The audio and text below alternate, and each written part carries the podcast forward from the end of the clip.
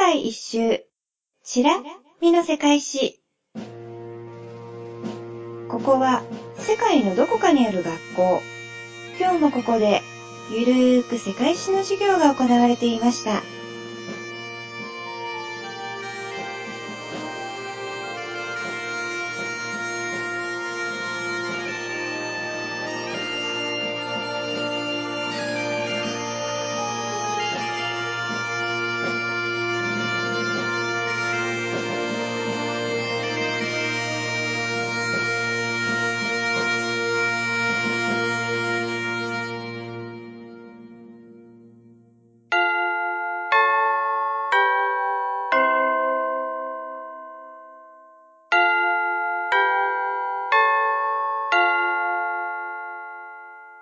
起立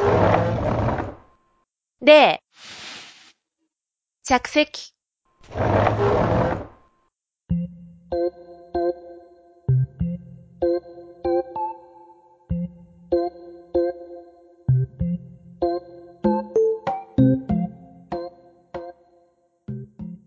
では、えーこれから世界史の授業を始めます。でもその前に出席を取ります。大谷くん、はーい。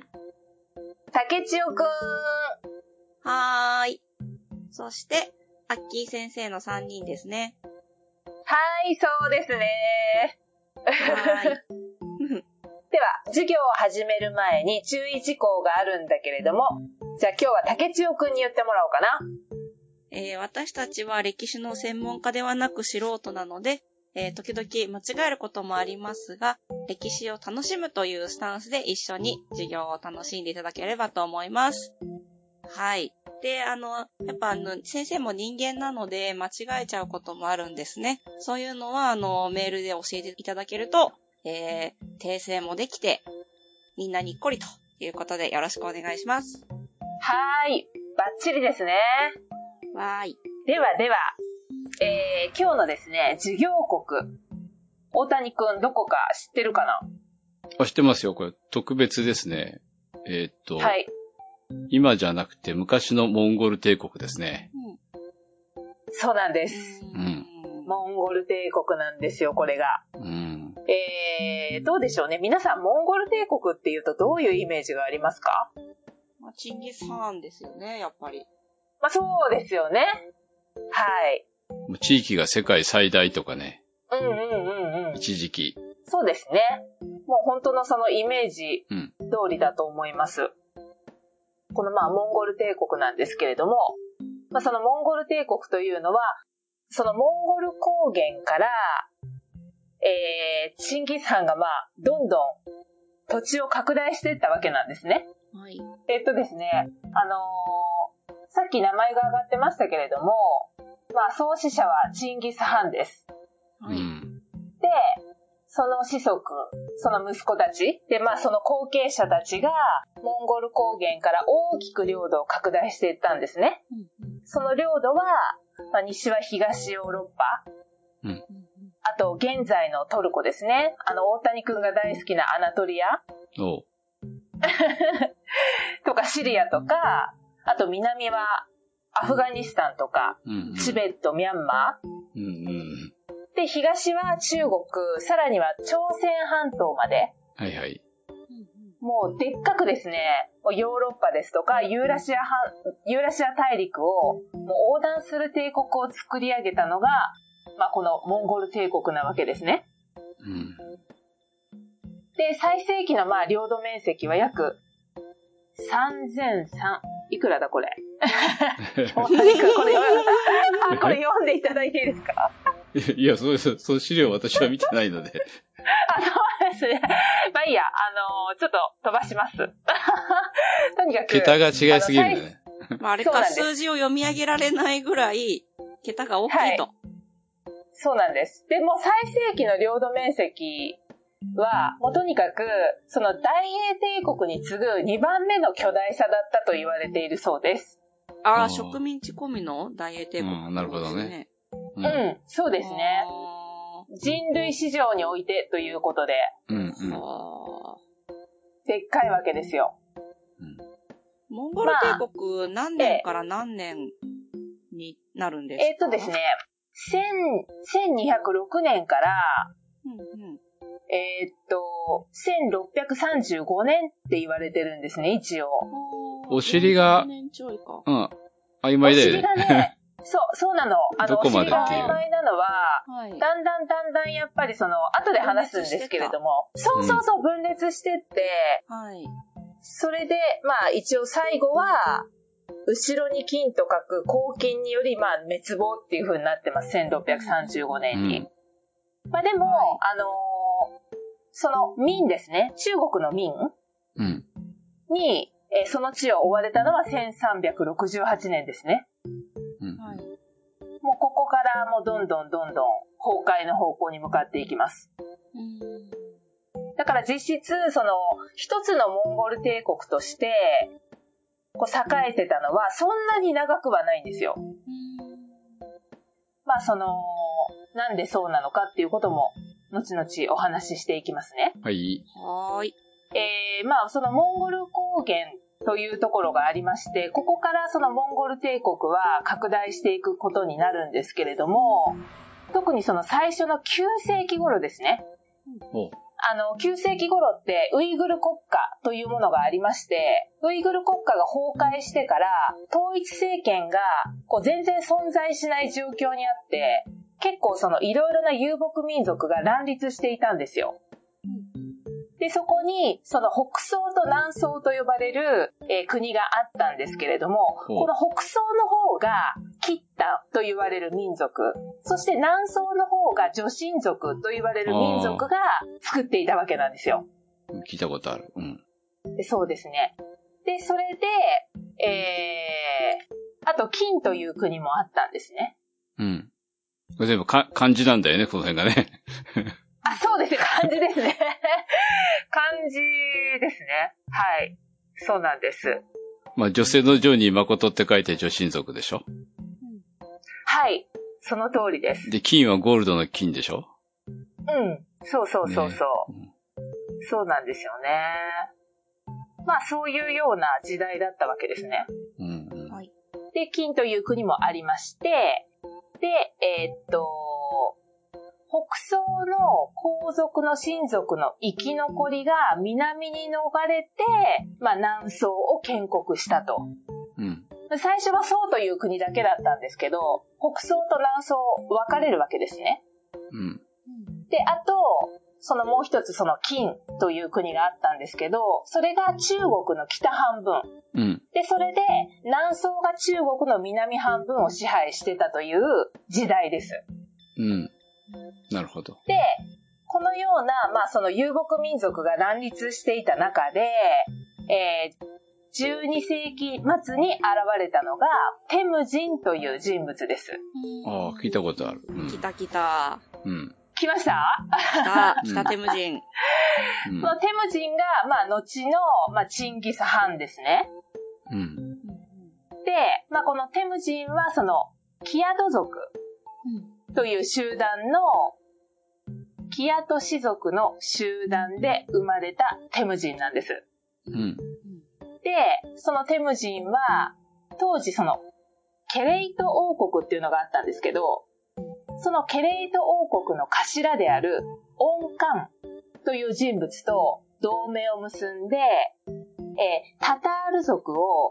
ウルジャ川の戦いにて討伐して頭角を現したんですね、テムジンは。おータタールとクビキのタタール族だ。タタール族ですね。そうですねタタール族って なんかいろいろなその、よ、なんだろう、定義はあるみたいなんですけど、うん。どうもその、遊牧民族一体のことを指すみたいですね。へー。意味が広いんですね、じゃあ。そうそうそうそうそうそう。私もね、あのトルコにいた時によくタタールって言われたんですよ。うんはいはい。だからあの、どういうことなのかなってなんかずっと疑問だったんですけど、今回このモンゴルをやるにあたって、タタールっていうのは、このユーラシア大陸にこう存在している、この遊牧民族、はい広い広義な意味でタタールっていうみたいですよ。うん。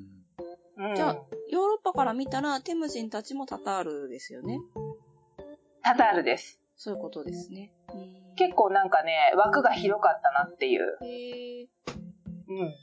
まあ確かにその、はいはい私はモンゴルとかの人に似てるって言われたこともありますから、まあ日本人はね、結構モンゴル人に近かったりするんですけど、え、じゃあ、アだからッキーさんもトルコでタタールと呼ばれた、アッキーさんがタタールって呼ばれた？あ、そうそうそう、タタールって言われたんですよ。へ 攻めてったんだ。ー、面白い。まあ確かに攻めてるけど。うん。よくなんか、あ、タタールとかって言われてましたよ、なんか。へえ、面白い。ねえ、なんで日本人って言わないんだよ、みたいな感じだったんですけど、うん。チャイニーズとかじゃないんだと思って。なんか、あ、少ないかな。あ、そうなんですか。あれ言われますけど、でもなんて感じでしたけど。タタール遊牧民に見えたんだ。馬に乗っていそうなんだ。タタール言われたことない。うん。いや、あのね、あれですよ、その、馬に乗っていそうとか、遊牧民なんだって言われるじゃないですか。うん。いや、じゃないですかって言われてもちょっとわかんないですけど、言われたんですね。いや、あのね、今回その、モンゴル帝国をはい勉強して、はい。い、や、私、この時代っていうか、このモンゴル帝国で思いっきりは暴れたかったなって思いましたもん。やっぱり、やっぱ見抜かれてて。やっぱり血がは入ってるな。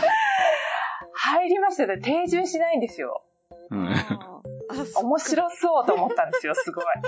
やっぱり。やっぱり。見抜かれてたんだ、タタールだって。うん、なんかすごいね、贅沢だなと思いましたよ。ああ、定住しないことがですね。うん、物を持たないで、ガンガンガンガンね、うん進んでって、ね。まあ、なぜかっていうこともお話ししますけれどもね。はい。で、その、テムジンに話が戻りますけれども、はい。まあ、テムジンはそうやって頭角を表して、で、その、あの、ケレイト王国の頭の王冠と同盟を結んでタタール族を倒したんだけれども、だけど、その王冠と仲違いになっちゃうんですよ。ううんで、その後、その王冠の頭のケレート王国をテムジンが併合します。うん。で、その後テムジンは、えー有力部族集団が、えーテムジンのもとに服従するようになりまして、モンゴル高原を統一します。なんか、あっさり来ちゃいましたけど。えそうはい、あっさり来ましたよ。モンゴル高原ですね、まずね。はい。モンゴル高原、もうちょっとね、その、まあ、一番最盛期のモンゴル帝国に比べたら、まあ、ちっちゃいですよ。うんまだね。で、えーっと、これはですね、多分受験にも出るんじゃないかなと思うんですけれども、まあ、1206年に、あの、クリル隊って聞いたことありますか？ないなえっとね、このクリル隊っていうのは、中世から近代にかけて開催されたモンゴルの最高意思決定機関なんですよ。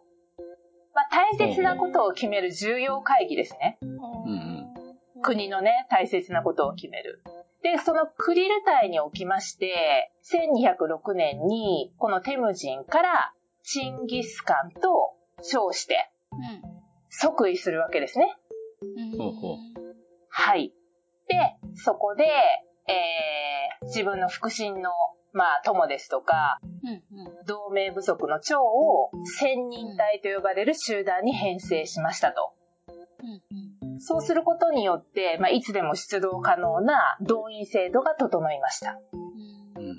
で、まあ、このチンギス・ハンには、まあ、たくさん子供はいましたけれども、まず、そのモンゴル高原の東部には3人の弟を配置して、で、うん西部のアルタイ山脈方面には3人の息子、うん。うん。長男の女地、次男のチャガタイ、うん。三男のオゴタイに、うんえー遊牧領民集団、これウルスって言うんですけど、うん。このウルスを与えて、チンギス・ハンの一族がもう拡大していく基礎を築いていったんです。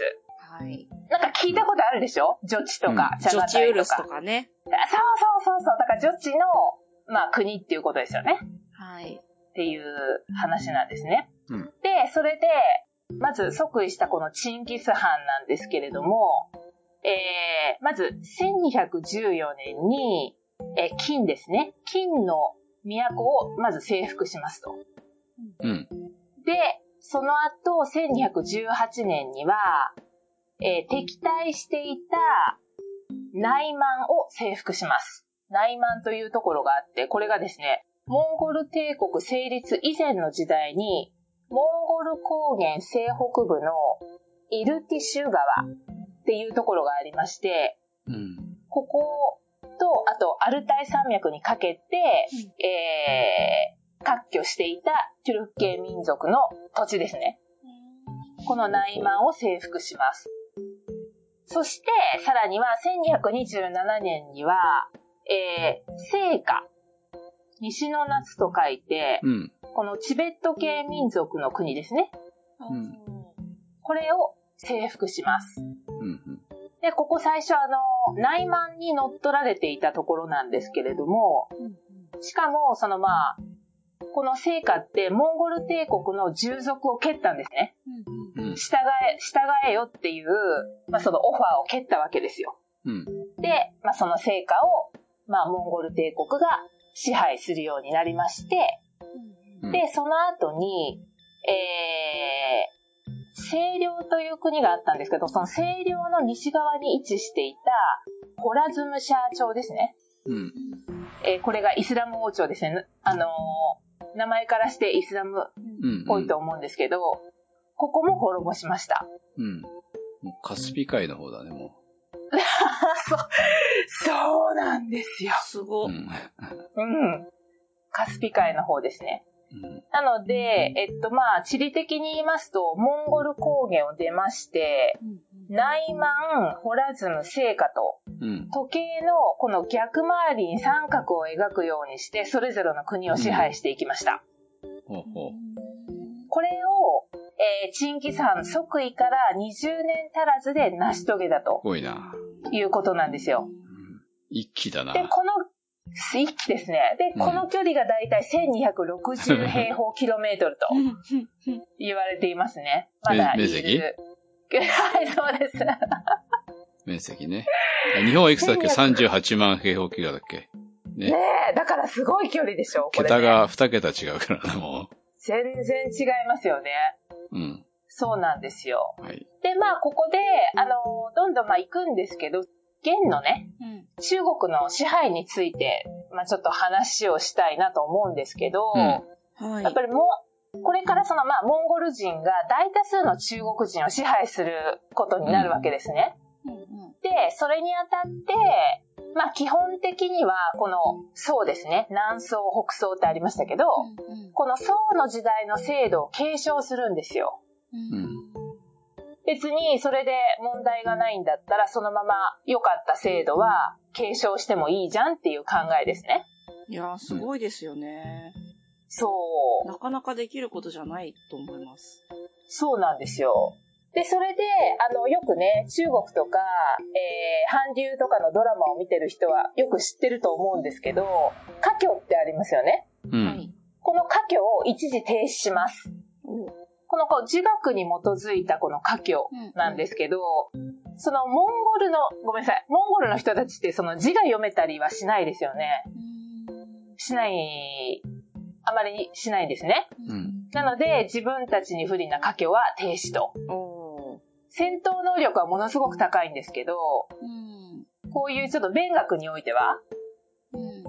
まあ、あの、机上っていうかね、机の上でこう、いろいろ読み書きするような勉学とはちょっと違うかなって感じで、でもその家居を一時停止します。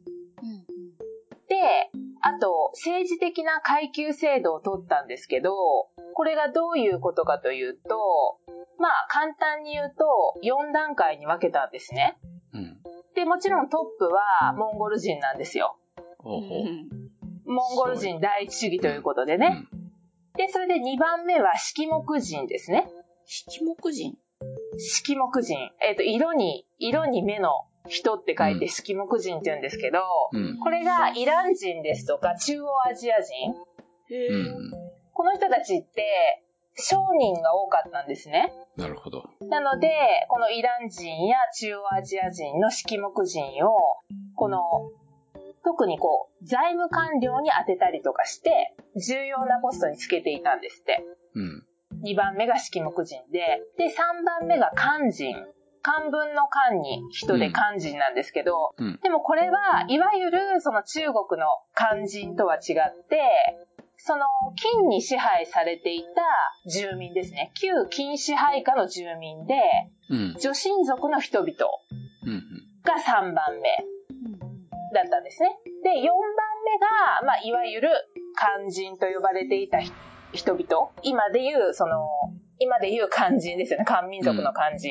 うん。これは、旧南宋時代に支配されていた住民。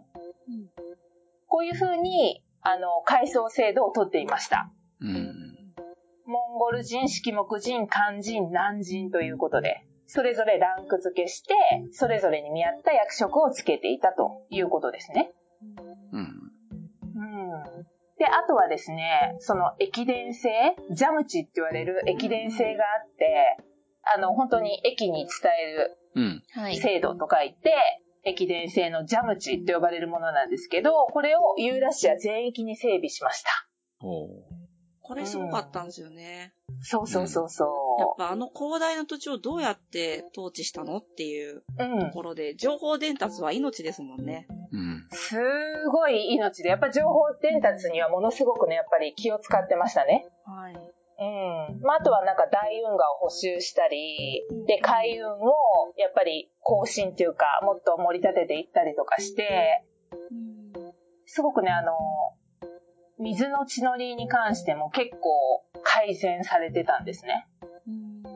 まあ、こういうのが、その、支配、モンゴル帝国として、中国人を支配するにあたって、まあ、行われていたことなんですけど、うん。はい。で、まあ、チンギス・ハン、今先ほどまでチンギス・ハンが、まあ、どれだけ短期間で、どんどん領土を拡大していったかということにお話ししたんですけれども、うん。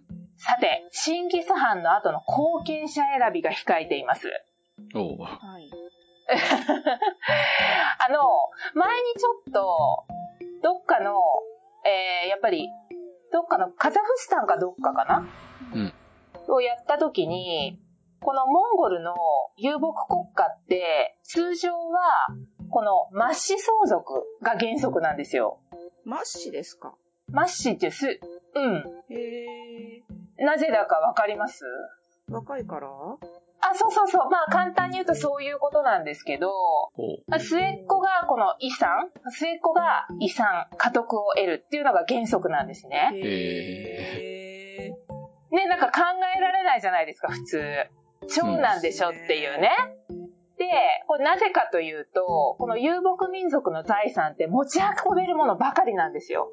うんうん家畜、人員、自分に仕える人とか、お家もね兵。士。そうそうそうそう。はい。えっと、まあ、まあその兵士ですとか土地もすごく大切なんですけれども、この遊牧民の彼らがその土地に求めるものって、家畜の餌である草とう、ん。それが生える気候が良いかどうかっていうことなんですよ。うん。なので、定住民みたいに、ここはうちの先祖代々の土地だからとか、そういうこだわりがほとんどないんですね。で、まあ、遊牧民族はすごく壮根でもあるので、自分が老いる頃に一番元気な末っ子に財産を渡した方が安全なのではないかと。うん、なるほどねそういう。ことで一族衰退を防ぐと。うん、うん。まあそういう考え方があって、末子相続なんですね。うん。なので、他の兄弟、その長男、次男、三男とね、他の兄弟には、その自分の財産を少しずつ与えて、独立するように促すんですよ。うんお父さんが子供にね。完全に逆ですよね。農家の長男と。おう。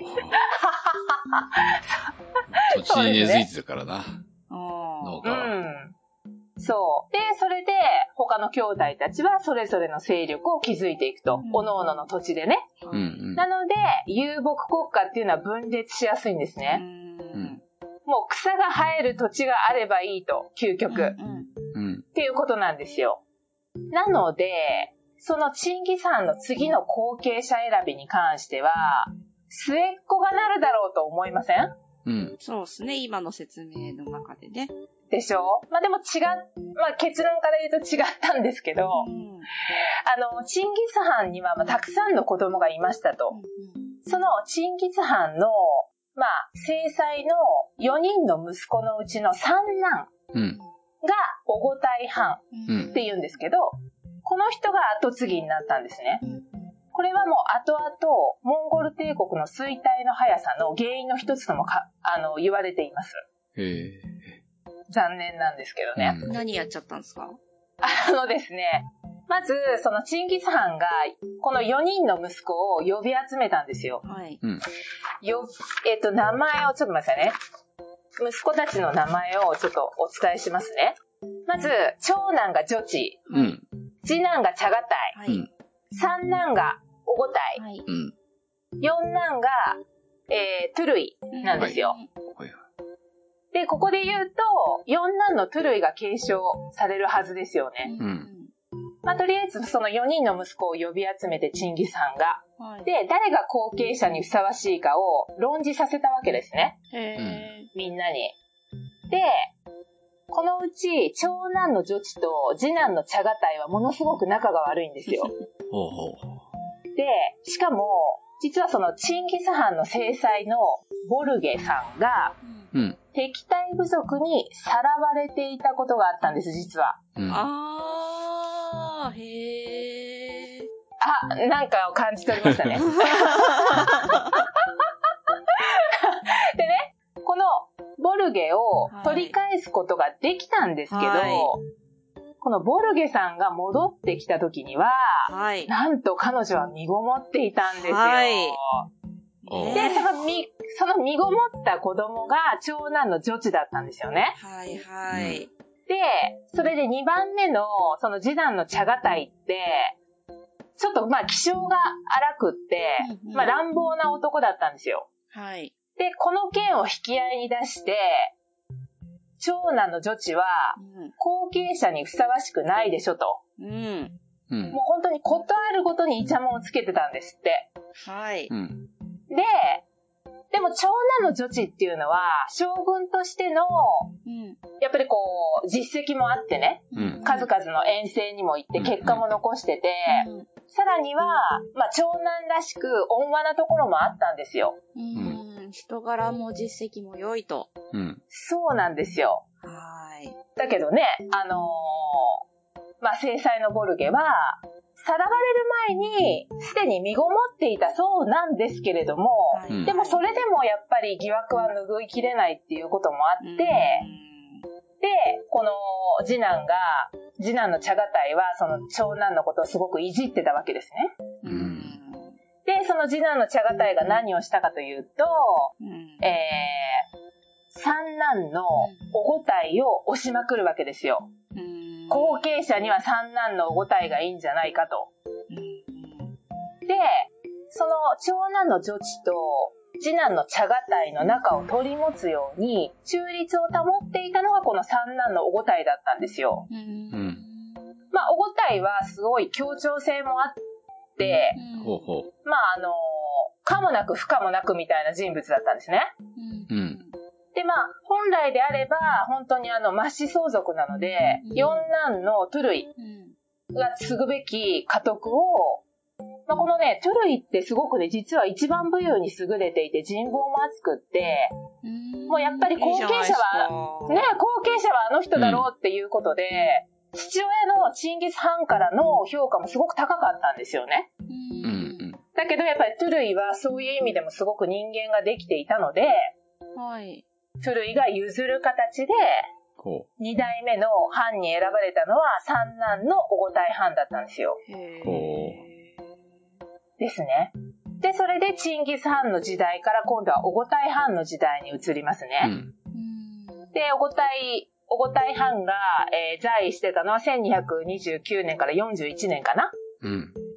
短い。うん。そうなんですよね。あの、早いですからね、本当にモンゴル帝国崩壊もね。早い。早いんですよ。で、えっと、おごたいは、その、チンギス・ハンが金の都をこうつついてましたね。はい。うん。で、今度は、おごたい藩がもう金を征服してしまいます。うん。うん。中国の東北地方、まあ、河北を支配したわけですね。うん。で、えーっと、オゴタイハンがやったのは、あと1235年に、えーっと、カラコルム。これが、えーモンゴル帝国の首都になるんですけど、この首都カラコルムを建設しました。チンギス・ハンまでの時代っていうのは首都がありませんね。まあ、遊牧民族ですからね。あの、だ。とことことことこ、はい。てあの定住しないですからね。なかったんだけどオゴタイハンの時代にカラコルムが首都になりましたと。バイカル湖のちょっと南だ。すごい、さすがですね。地図を見ながら追っかけてますから。わかんないもんね。はいそうなんですよね。すっごい助かります。ありがとうございます。なるほど。あ、なんか今、興奮して喋ってたら、マイクが落ちました。すいません。で、えーっと、オゴタイハンの時代に、あとあの、一番長男の女子いましたよね。うん女子う。んはい。あの、腹違いじゃないかって疑われているね、長男ね。うんその、長男女子の息子で、バトゥーっていうのがいたんですけど、うんバトゥーが西の方に遠征に行くんですよ。うん。これがヨーロッパ遠征ですね。1236年から42年なんですけど、ここでキエフ公国を征服して、あの、1241年に、このワールシュタットの戦い、はい。これがあって、この時にヨーロッパの人々に対して、モンゴル人の戦闘力の高さを見せつけました。うんうん。もうウクライナの方だよね、ねキエフって。そうですよ。はい。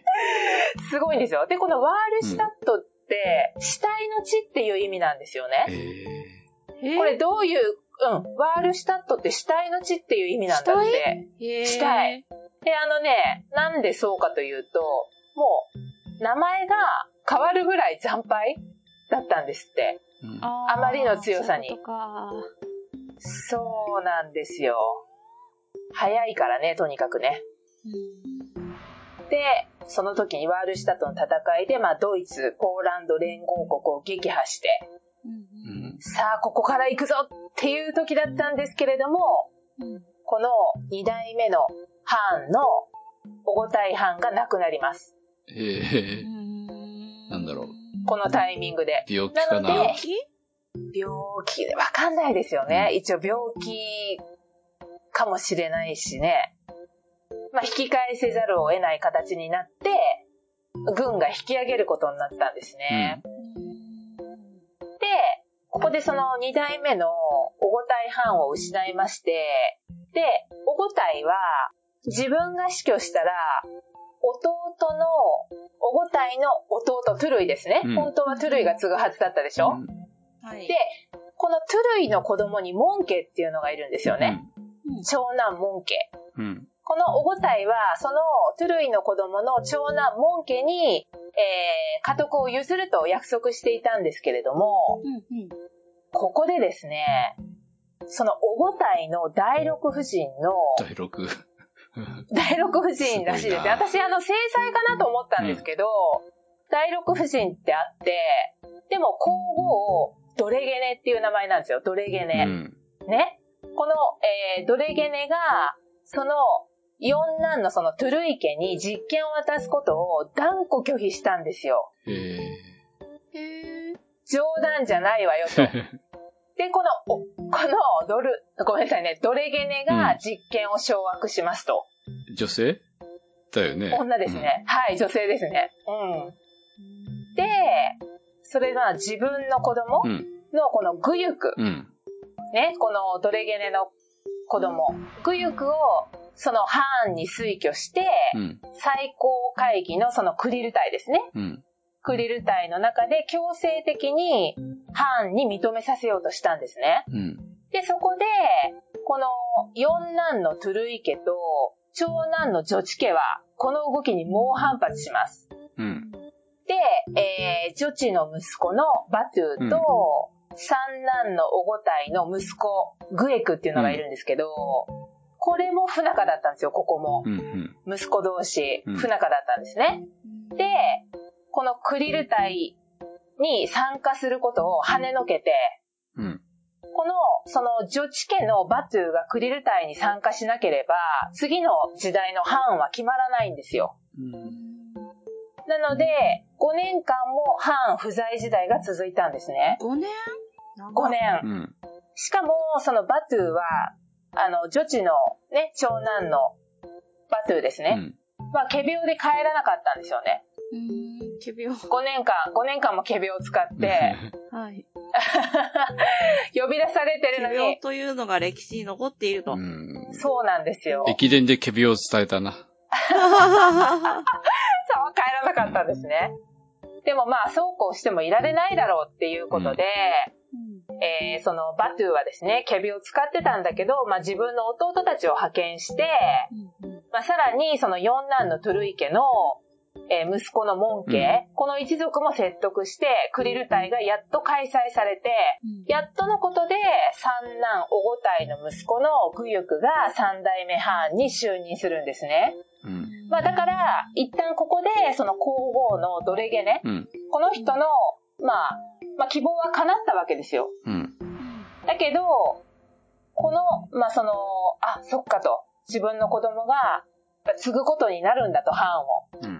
これを確かめた後に、その皇后ドレゲネは病気で死去するんですね。やっやぱり、病気があるんだな。やっぱりいろいろさ、範囲広く移動してるからさ、あの、いろんな病気をさ、拾ってくるんじゃないの？その、今で言う いろんなウイルスを、いや、ほんとそうですよね。あ、確かにね。きっとね、うん。あの、育った場所にはなかった病気をさ、病病気にかかっちゃうこともあるんじゃないかな。ね。いや、だってね、なんか戦いながら、うん移動しながら、家族も連れて行くんですよ、うんだって。うん。ねえ、だから、そういうこともあるかもですよね。急に思いついたんですけど、きっとね。あとはまあね、この頃の医療ってそんなにそうだね。ね、うん。うん。体力なきゃ死にますからね。うん。そうなんですよね。で、はいまあそのドレゲネは死んで、このドレゲネっていう名前もすごいですよね、なんかね。うん。なんか悪いことしそうな名前いじゃないですやいやいか。や、いやいやいや。名前で決めたら、やばいめぞっ。ちゃ偏見じゃないですか。ただの響きの問題ですよ。そうですね。まあそのまあ病気で亡くなって、うんで、だけどまあその、ドレゲネの望み通り三代目のグユクは藩に、うん、就任したんだけど、このグユクがですね、無類の酒好きなんですよ。あらで、うんそうなんです。自分は病気で、その病態でイランの、イランの遠征に参加して、うわ、きつで、そのイランの遠征中に急死したんです。はい。だから在位はね、2年足らずとかじゃないかな。すっごく少なかったんですよ、うん期間も。うんう。うんんなので結局は、この4番目のトゥルイの息子、モンケ。うん。モンケ。これがですね、就任するんですよ、4代目藩に。うん。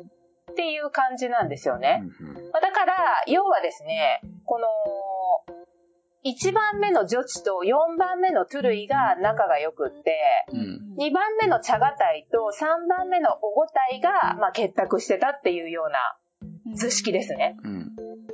で、このトゥルイ家の門家が4代目藩に就任してからは、この、ジョチ家とトゥルイ家が結託して、このチャガタイ家とオゴタイ家、これをどんどんどんどんこう、重要なポストから下ろしていくんですよ。ほうん。おやおや。まあそのやったことはやり返、やられたことはやり返すってことですかね。。うん。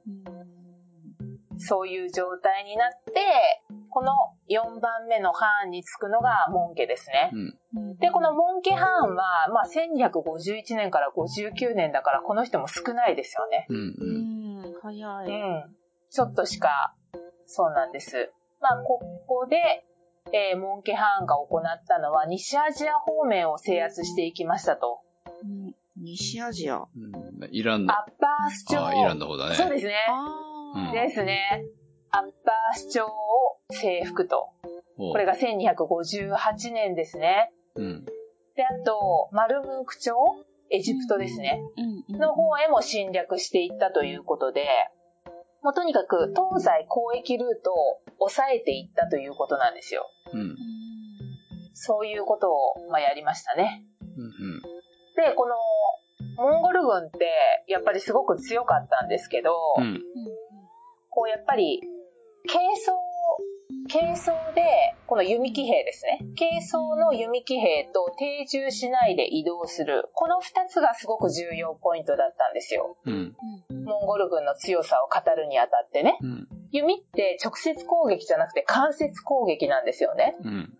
で、しかもそのモンゴル軍の弓っていうのは、この動物の皮ですとか、うん。ほぐした剣だったり、この動物のそのゼラチンを接着剤代わりに使ったりとかして、この動物性の素材で作り上げた、えー、複合球っていうんですね。複合弓って書いて、複合球って言うんですけど、うん。複合球で、まあ、さらにその日本製のものだったり、ヨーロッパの弓に比べて、非常にコンパクトで取り扱いがしやすかったと。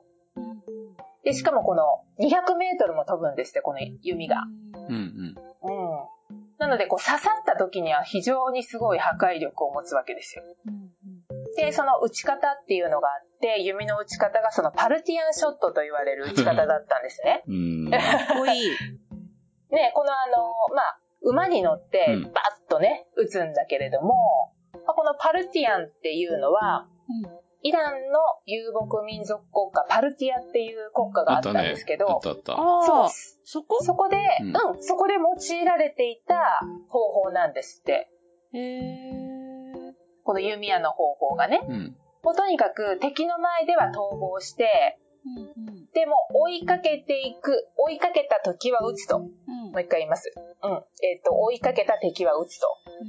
敵が、敵の前で逃げるんですけど、で、さらには、あと、こう、馬もですね、走らせながら乗り換えることができたんですよ、モンゴルの人たち。うん。ああ、なんか見たことあります。すごいですよね。はい。なんか一人につき5頭か6頭ぐらいつくのかな？すげえ。で、走らせて、タッタッタッタって乗り換えていくので、ものすごく早く敵地に着いちゃうんですって。恐ろしい。もう時間のロスがないわけですよ。素早い攻撃で。はい。なので、圧倒的な戦闘力で、帝国の拡大もものすごく早かったということなんですよね。そう。まあ、こうやってイケイケどんどんだったんですけど、うんうんうん。今度はですね、このモン家が、モン家が終わって、終わってというか、えーっとですね、モン家が亡くなった後、亡くなってしまったんですね、モン家がね。うん。そうすると、今度は、誰がつくかと言いますと、皆さんもよく知っているはいはい、フビライですね。うん。フビライ藩。在位がね、1260年から94年かなうん。で、この人は、フビライもですね、トゥルイの2番目の息子なんですよ。モン家の弟だ。だからそうですよ。だから本当だったら、えっ、と、4番目に、アリクブ、アリクブ家、うん。アリクゴ家かな？あれ、ごめんなさいね。が、あの、4番目がつくはずだったんですけど、で、この、まあ、だから、今度はこの末っ子も反発したんですよ。うん不備来に。うん。で、この二大藩による内乱が勃発するんですうね。ん。だけど、この内乱によって、2番目の息子であるフビライが勝利するんですね。うん。それで、大元ウルスを建国して、うん。うん。はい、フビライ藩、藩につきます。支持者を一応集めて、クリル隊で即位するということになります。うん。うん。そして、えーっと、都をですね、現在の北京、大都に遷都します。なるほど。うん。で、国、えっ、と、国の号ですね。国語を大元と解消しまして、という流れですね。それで日本に来たな。そうそうそうそう。東南アジア方面がやっぱり欲しかったですよ。ほうほうあの、海上航路を得たかったわけですよね。うん。で、あと、フビライもね、いろいろなところをね、遠征したんですよね。雲南省の代理。で、あとチベットですとか、高麗も服従させたんですよ。うん。で、とにかく、もう不備来はどうしても海のルートを接続したかったんですね。うん海上ルートを統制しようってものすごく意気込んでた、意気込んでいたので、うん皆さんご存知の日本遠征ですね。うん。うんうん。遠征したんだけど、2回ね、うん失敗してますね、はいこれねそう。ですね。はい。そうですね。助かりました。うん。助かりました。でも無謀ですよね。本当に。いや、船でだってやってくるでしょ、うん敵地に乗り込むわけじゃないですか。うんどう考えても不利ですよね。でも、相当な大船団だったわけでしょ？数と、数としては日本が不利だったと聞きましたけど。そうそう、数としてはそうですね。あーだけど、馬とかね、いろいろ詰めてたら大変ですよね。うん。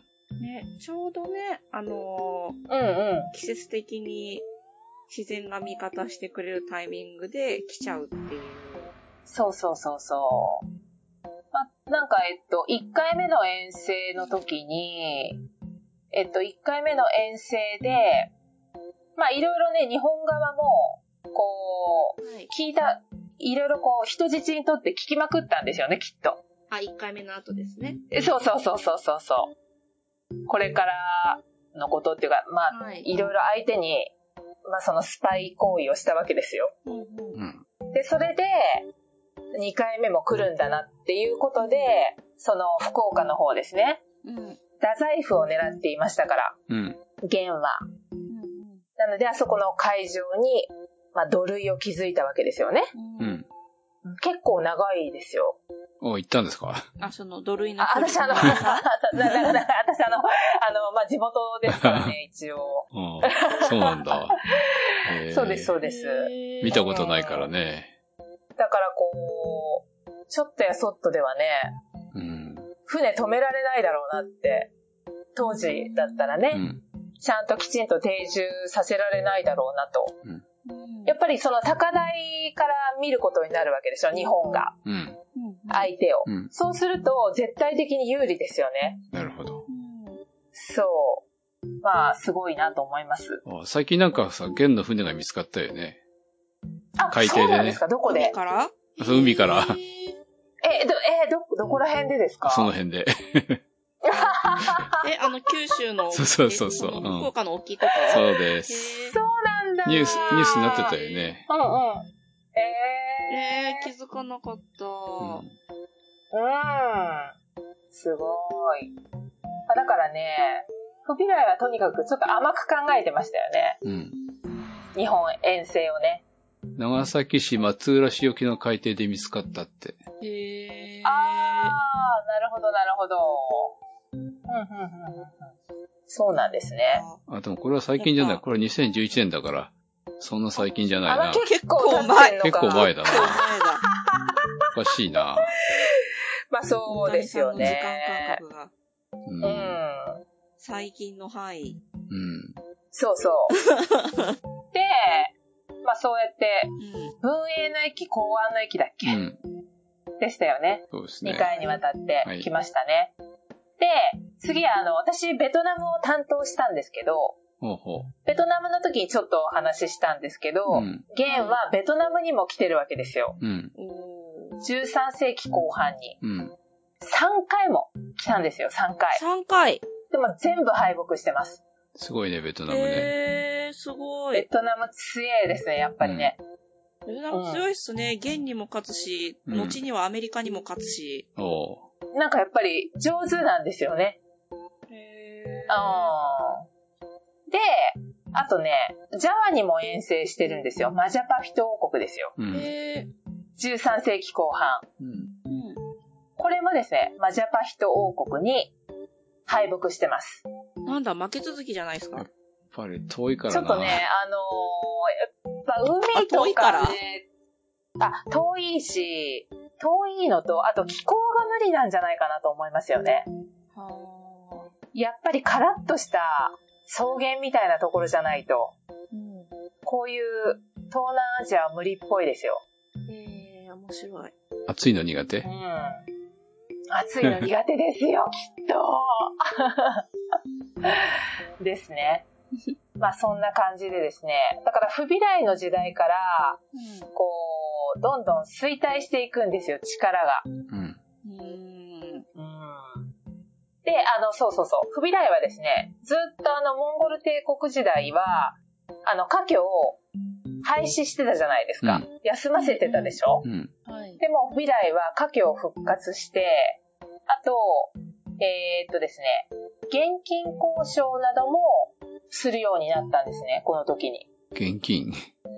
えっとね、紙幣と銀で、うん。この紙幣が交交渉って言われる、金に少ないって書くんですけど、うん。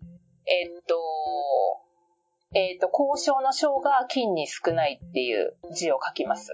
うん。項が交わるで。で、これが紙幣だったんですよ。うん。モンゴル帝国時代の。で、これで現金の交渉をしていたと。で、結構その貿易とかにもね、すごくこう力を入れてたんですけれども、えー14世紀はですね、飢饉とか天災などに見舞われて、貿易がすごい減少してってしまって、さらに紙幣の価値が下落して、だけど物価は上昇。うん。まあこういうことに見舞われてしまって、さらにはですね、えーっと、白蓮教徒による黄金の乱というのが起こってしまって。これが1351年から66年かな。はいはい。で、この黄金の乱によりまして、主元将って聞いたことありますか？この主元将という人は、えーっと、民を建てた人ですね、うん。最初に。うん。この民の主元将が台頭して、で、それで、1368年に、まあ、モンゴル帝国は中国の地を追われて、どんどんどんどんもう分裂の方向に向かっていくと。うん。うん。うん。で、まあ、そのモンゴル族は、まあ、北に逃れて、で、北方民族に戻っていくと。うん。まあ、こういう道をたどるわけですね。うん。ああ、こっちの黄金の裏赤い方ですね。うん。赤い方ですね。そそうそうそうそう。うん。これがですね、モンゴル帝国の一応、歴史ですね。ほううん。こんな感じですけれども。まあ、その後はその、一つにまとまったモンゴル帝国っていうよりも、もうそれぞれが、その、なんとか継承、していってなんとか韓国からって。そうそうそうそうそう。そうなっていきます。なるほど。ですね。チャガタイ韓国、ヤルカンド韓国、うんティムール朝とか、うん。まあその北限とだったり、うん。オイラトとか、ジュンガル、イルハンとかいい、名前がそう変わっていくのね。バラバラになっていくんで、そうなんですよ。うん。でもモンゴル残ってよかったね。そうですね。だからまあ最初のその4人の息子たちのうん。名残がこうずっとあるわけですよね。なるほど。うんその、女地家、チャガタイ家、オゴタイ家、トゥルイ家。うん。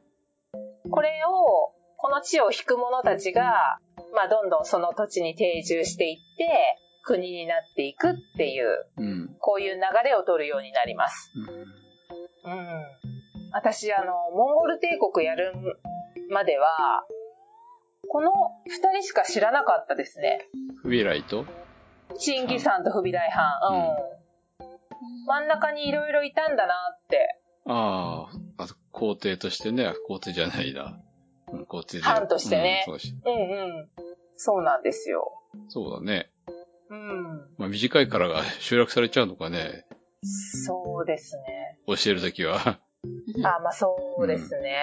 そうかもしれないですね。なので、とりあえずは、あとほら、原稿があるからさ、そのつながりでフうんうんフビライはすぐ出てくるじゃない？あ、そうそうそうそうそうそで、起こした人がやっぱり有名だから出てくるけど、う。うん。あの、オゴタイとかチャガタイって、うん。うん、なんだろう、西の方とかさ、はい。アジアの真ん中辺、中央アジアで、で、キプチャクがヨーロッパの方とか、中心だからうんうんうんそうそ日本から遠いところの人たちだからってことなのかな。う。ねえ、そうですよね。確かに。やたらゲ、弦ばっかり有名だもんね、弦不ビライがね。うん。そうそうそうそうそう。なんか不備来なんかダメな、ダメじゃんとかって思っちゃって、これ。まあみんいやいやいや。いや、時期が。そうですよね。うん。あの、なんだろう。やっぱりこう、歴史って、はい。こう、人が作るものなんで、うん結構その、人にフォーカスしながら、うんモンゴル帝国はこうでしたよっていうことをね、うんお伝えしたかったので、うん私としてはね。ということでございまはす。い。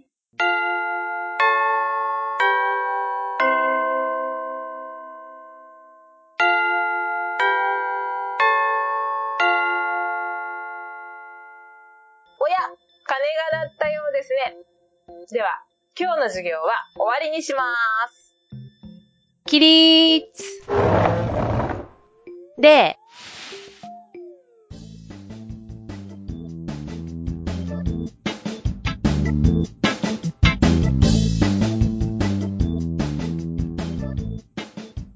次の国の抽選。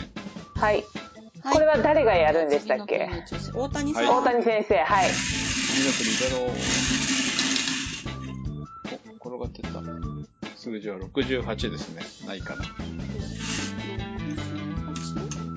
あー、ないですね。61まで。惜しい。もう一回。形にやろう。数字はですね。今度こそ、えっとね、どっちだ数字は9ですね。9。サモア。サモア。サモア。いいね。サモサモアア。やろう。うんサモア。スモアなら知ってんだけどね。何でしたっけ、それ？え、キャンプで食べるマシュマロを火で炙って、うんうんうん。うん。チョコビスケットで挟んで食べる。え、美味しそう。美味しそうでしょ？あれ、料理の名前があるんですか？あるんですよ。へあの焼くだけじゃなくて挟んで食べるというね。そうなんだ食べスモたい。あ、じゃなくて国はサモアの歴史やります。はーい。よろしくお願いしまサす。モアね、リクエストもいただいてるんですよね。はーい。よろしくお願いしま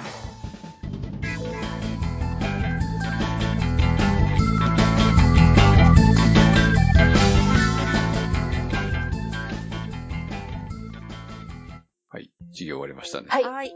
授業あり終わりましたがとうございね。ました。ありがとうございます。まあそんなにすごい長くないですよね。うん。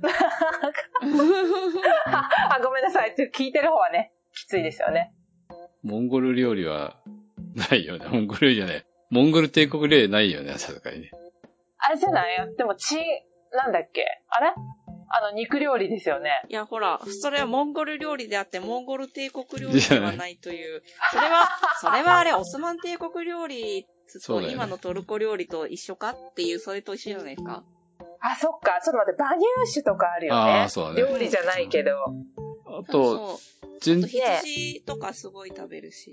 全然関係ないだろうけどね。あの、うんうん。アメリカに住んでる時ね、チャイニーズ行くとね、うんよくモンゴリアンビーフを頼んでましたよ。えー、ビーフ？ビーフなんだよ。ビーフなんですか？モンゴリアンビーフ？うん、ちょっとね、甘辛く炒めた うん。野菜も入って。それ本当にモンゴルなのかな？違うと思うけど、イメージだと思うよ。なんていうか、ん名古屋の台湾ラーメン味がありますよね。あ、そうそうそう。ビーフたっぷりえで。へーなるほど、なるほど。いいななんかね、今ちょっと見たら、本物の嘘中華であるって。中華にもないんだ。でもアメリカの中華屋さんにはあるんだよ。えー、本当。完全に名古。屋の台湾ラーメンじゃないですか。きっとアメリカで、その、あ、なんかイメージモンゴルっぽいなってつけたやつみたいだよ。きっとそうですね。うわー、そういうのあるんだ。面白い。ねえ、そうあの私たちってなんかモンゴル料理って食べたことありましたっけ？ない一緒には行ったことないと思います。私は何回か、うん。多あ、そう分、なの？せかしらでも話してるモンゴル料理屋さん。あー、えー、そうなんだ。いいな。羊の丸焼きとかして。ええー。あああ、そこす、そう、ゲルに座ってみたい。なんだっけ？あ、そうそうそう。えーでもね、その店も今東京にないんですよ。うん。ーえ、いつまであったの？いつだ？いつ行ったの千代ちゃんは？え、私初めて行ったのって多分10年以上前で、あで。社会人になってからも何回か行ってて、うんうん。で、しかも初めて行った時は大塚にあって、その後新大久保で2回移転して、すごいな。やっぱり、モンゴル系は移転もよくするんですか？店を畳んで前に乗せて移動してるわけじゃないよね。で、その後、店主がう、ん。店主がなんか、他にもっとやりたいことがあるとか言って、うん。やっ店畳んで、あ、そうだ、最後赤坂にあったんだ。ぱ遊牧民だ。へー、ほんとで、だ。赤坂が最後で、うん。うん。で、店畳んで、うん、で、あの、世界を放浪し、うん。で、うん今多分福岡でもう一回始めてたと思いますね。へー、なるほど。はい。豪華だ。そうなんですね。そう、なんかでもやっぱりね、この広大な土地を行ったり来たりとかしてて、うんすごく贅沢だなと思いましたよ。うん。やってるやってる。今ね、うん天神、福岡の天神にお店ありますよ。あ、え、そうなの？そう、モンゴル料理スくちゃープダイニングバーっていう。あ、ちょちょっともう一回書いていい？ちょっと言ってください。すいません。モンゴル料理、うん。スーホダイニングバー。へあ、スーホってスーホとー。白いもの。あスーそうそう、ホですか？それね、それめっちゃみんなに言われるっつってました。うん。そうでしょうね。へー。歌がすごい上手です。そうなんですね。はい。テレビでもね、何回か、あの、取り上げられてて、ううんうんうん。うん。えー、いいじゃないですか。そう、今天神なんですよね。わーお。天神行けなくはないな。うん。お、いうん。やもう味は確かですよ。あー、肉が食べたくなった、なんか そういう肉。うん。まあだから、やっぱりあの、モンゴル民族みたいにね、本当にあの自由にね、うん。うん。大きな広大な国土をですね、行ったり来たりして、うん。何も持たない、う。うんん。執着しない、うん。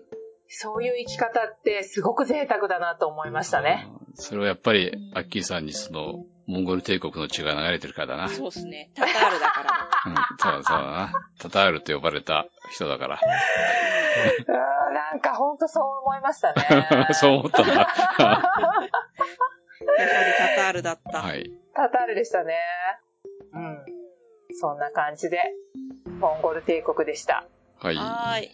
ありがとうございました。はい。お疲れ様でおした。疲れ様でした。おーい。